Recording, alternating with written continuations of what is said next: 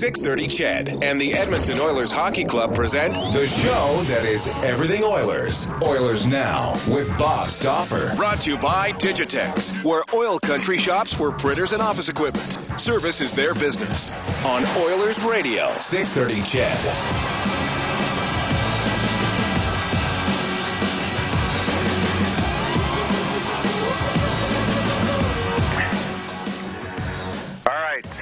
Oilers Now. Bob Stauffer joining you from Philadelphia. First hour of the show, you heard a uh, one-on-one conversation with Oilers general manager and the GM of Team North America, Peter Chiarelli, talking amongst other things about uh, Ryan Nugent Hopkins not being on his team. Uh, we will hear in this hour from Connor McDavid, from uh, Lauri Korpikoski, from Leon Draisaitl and Andrej Sekera. They have all been named to various teams for the upcoming World Cup of Hockey.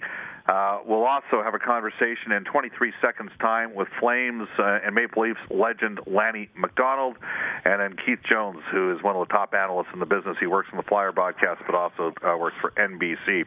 Second hour of Oilers now brought to you by Digitex, Canada's largest Canon dealership, where their main goal is to save you time and money and provide true Alberta service. Check them out at digitex.ca.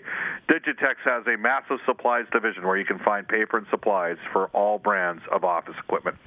Pleased to be joined on the line by probably the most popular Calgary Flame in the city of Edmonton, Lanny McDonald. Lanny, it's Bob. How you doing? Well, I'm doing great, and it's really easy to go to Edmonton these days uh, after your playing days are over. Not many people like me when uh, playing days were on, and that was just fine with me. Yeah, well, and you had no problem with that. I mean, it was it was a different time back then. What I know that Mark Spector wrote his book on the Battle of Alberta, and Spec uh, does an hour with me every Tuesday on the show, and um, the the nature of player relationship was different in the uh, late 70s, and uh, you're a Maple Leaf back then, but into the early 80s, early to late 80s than it is today, isn't it? I mean, it really was a different time. It really was a different time, but it was a great time. And uh, when we look back, we all think uh, that whole era, we all think we played at the best time uh, in the world. Uh, uh, the the game was all about the game. Uh, there was intense rivalries and and great loyalty, uh, uh, both player and management uh, wise. And today it's no fault of anyone's, but uh, with the salary cap and and changes uh, to the collective bargaining agreement, obviously it you have to make tough decisions. Well, and it's funny. We just heard Peter Chiarelli say the same thing about making tough decisions to, you know, naming a U24 team. He doesn't have Ryan Nugent Hopkins as of yet. On it wasn't initially one of those 16 players, and I mean, there were. I, I recall when Steve Yzerman couldn't make Team Canada for the Canada Cups, and all he was was probably the third best center in the game behind, uh, you know, Gretzky and Messier, or Gretzky and Lemieux for a while, third or fourth best center in the game. So I guess it comes with the territory. Uh, you, you, you had the the great run with the Maple Leafs, and I remember the big goal against the New York Islanders. And you know, I'm only about Lanny about 10 to 12 years younger than you, so it's not like you're talking a 30 year old here. I guess that makes us both old, eh? exactly. No, uh, we're just legends. Yeah, well, you're a legend. I'm a guy that talks about legends. Uh, you're involved in the Hockey Hall of Fame. I'm going to give you a high hard one a little bit later on in that. But um, you, when you're with Toronto, is there any way to, and you're coming into town here to do uh, hometown hockey uh, Sunday in uh, St. Albert when the Oilers are in Winnipeg to play the Jets, but when you're in, how wild of a time was that with Harold Harold Ballard as uh, owner of the team? You know what? It it was a fabulous time. First of all, I dreamed of playing for the Toronto Maple Leafs, and you get there and there's Harold and King, and obviously they were larger than life. And Harold said some of the goofiest, craziest, most asinine things as an owner, but he always believed uh, uh, as long as he had the front page, and you have to understand that the Blue Jays were coming in, uh, uh, and the Argos uh, had a huge rivalry uh, there, so he wanted the front page of the paper each and every day come hell or high water and and uh, uh, whether it was on the talk shows or or uh, TV shows uh, he said things that made no sense other than anybody to uh, accept himself. Did he actually make Roger Neilson try to wear a bag on his head once as a coach? he he actually did. He tried to make him come out uh, with paper bag over his head, and thank goodness uh, for the sake of not only the game but uh, uh, uh, a guy that was a brilliant coach. Uh, thank goodness uh, Roger refused. You had uh, it was you, uh, Darryl Sittler, and Errol Thompson. You guys were the. Uh, I can still uh, do the enunciation. Toronto goal, you know that one with because uh, they never said what goal number it was for each of the players. It was a pretty good. it was a pretty good line back in the day. Um, that series against the New York Islanders when you guys upset them. I mean, they they would credit that later and say that was a learning experience for them. But how special was that for you guys at that time? Well, no one gave us a chance to win one game, let alone four games, and Roger Neilson had us so well prepared. Uh, uh, he believed that if we played uh, physical against them uh, and and went toe to toe with them, even though they were a bigger and more physical team, that we would find a way to win it. And he was absolutely right. Uh, who would have ever dreamt? I believe we walked into uh, uh, Nassau Coliseum and won three out of the four games right there. Yeah, it was impressive. And I remember those series against Philly too. You guys, I think you got up a couple games of Philadelphia in one of those series. Some nasty hockey back in the day as well. You go from Toronto to Colorado, end up in Calgary. Uh, before we hit the Flames, how was it for playing with Don Cherry? What kind of coach was he? Uh, you know what? Uh, Don may not have been the best coach. In fact, uh, he is absolutely in the right spot. He's brilliant on uh, on coach's corner, and who would have dreamt for uh, like 30 plus years uh, he's been hanging in there. Uh, uh, doing his coach's corner, he would have he would have never lasted that long uh, coaching, and he can say exactly what he wants to, and and to, he was so much fun to play uh, for. All he cared was you you give it a hundred percent, start to finish, and if you didn't, uh, you either didn't play or or there were consequences. And you know what? Uh, that was absolutely just fine. You go to Calgary and you're head to head against the Edmonton Oilers, and you know, as an Oilers fan growing up, I mean, it was obviously you guys were the, the hated rival Flames. Did you hate the Oilers but respect them too? Like, was that part of it? Oh, ab- absolutely. Uh, and it's interesting. Uh, nowadays, you see uh, players talking on on the ice uh, in warm up, that sort of thing. Like you wouldn't even dream of ever even passing them in the hallway downstairs and actually saying hello to them. Uh, that that was just taboo, and and we had a unbelievable respect for them. They had six of the top ten players in the world at that time, and uh, it was everything we could do. And Bob Johnson did an unbelievable job in finding a way to. Uh, he always believed uh, Cliff Fletcher and him that if we could beat the Oilers, we could win the Stanley Cup, and that's really what it took. Well, I mean, you guys knocked him off in '86, of course. There was some extenuating circumstances that you got your cup in 1989 after all those years of playing. What did that mean for you? Well, what a way to uh, kind of wrap up uh, a career that I had uh, time of my life uh, with, and to be able to win it in in your final season uh, and be able to walk away uh, having won the cup. Uh, there's so many great players uh, that unfortunately never had that uh, chance, and I'm very appreciative, very thankful. Uh, former Calgary Flame legend and Maple Leaf legend with the uh, hockey, heading up the Hockey uh, Hall of Fame now, Lanny McDonald, Bob Stauffer with you on Oilers Now. Lanny, I got to ask you, when you're at the Leafs, you played the Canadiens at their height uh, in the playoffs. You played against the Oilers at their best. They were different, but who was better? The Canadiens four in a row of the late 70s or the Oilers five and seven throughout the 1980s? Well, because I, I would have to say the Oilers.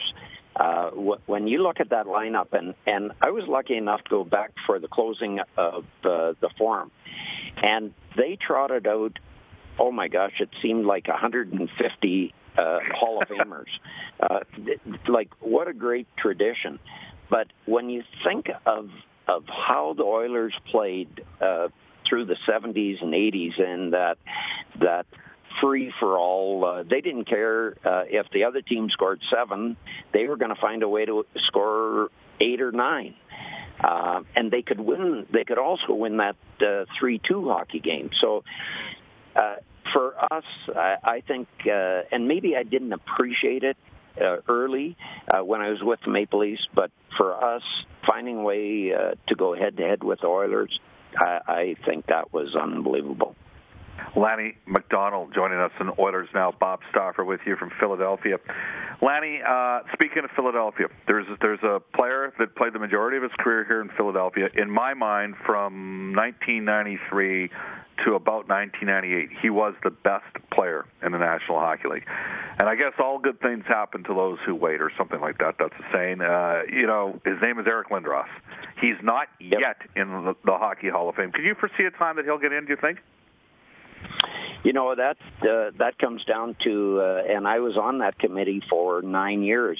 Uh, it yeah. comes down to uh, having 18 people vote in his favor, and you need 75% of uh, of that vote uh, to uh, find a way to get in. And uh, I oversee that committee now. I don't get a vote uh, anymore, but uh, obviously, uh, Eric had unbelievable credentials uh, at at that time, and uh, only time will uh, tell. You know, it's it. Just to wrap up, Lanny, it's not a great time for the Western Canadian teams. We're uh, the Oilers are where they are. I, I don't know if they're 29th or 30th today. I, I've sort of lost track after a while. The Flames are struggling. They've only won one of their last 10 games. Vancouver fans are apoplectic. They're ready to fire their uh, general manager Jim Benning for not trading away a couple pending UFAs. The Jets are in a bit of a downturn. Um, you were playing when uh, in the old Smythe when Edmonton, Calgary, and Winnipeg for a couple of those years were three of the best five teams in the NHL. Um, I, I guess we got to hope there's going to be better days, and there are some good young players with each of those four teams. Well, there really are, but uh, you're absolutely right. If you look back uh, in the 80s, uh, uh, uh, everyone forgets that Winnipeg was one of those top three teams, but I think four out of five years they had over 100 points uh, every year and either had to face the Flames or especially the Oilers. And I remember uh, them being up 3 1 in one series, and the Oilers came back to beat them, which was uh, devastating. Uh, but yeah, all all three teams have some great young players. Obviously, uh, we got to find a way to get back to the playoffs because once you're there, anything can happen. Well, it'd be great to have another uh, Battle of Alberta. Enjoy uh, your your Sunday night event out in uh, St. Albert. It is uh, hometown hockey with uh, uh, with Sportsnet. It's in St. Albert for Rogers. Uh, who else is out there? Which do you know? Which other? You got any of the Oilers old boys out there? I think actually Mark Messier is going to be around uh, this weekend. Uh, Scotiabank and Rogers do a fantastic job uh, along with Sportsnet, uh, making sure that uh, we go to all these uh, communities and we have an absolute blast uh, hanging out with the, the young people and, and finding a way to not only talk hockey, uh, but talk all kinds of sports. And I'm a huge believer that uh, uh, kids that play team sports, regardless of what sport it is, uh, it's great for later on in life. You know what I remember about you and Mark Messier? Mark Messier hit Perry Berezan with one of the hardest hits in the 88 playoffs, and the first Calgary Flame there to defend Perry Berezan, who ironically enough is from St. Albert.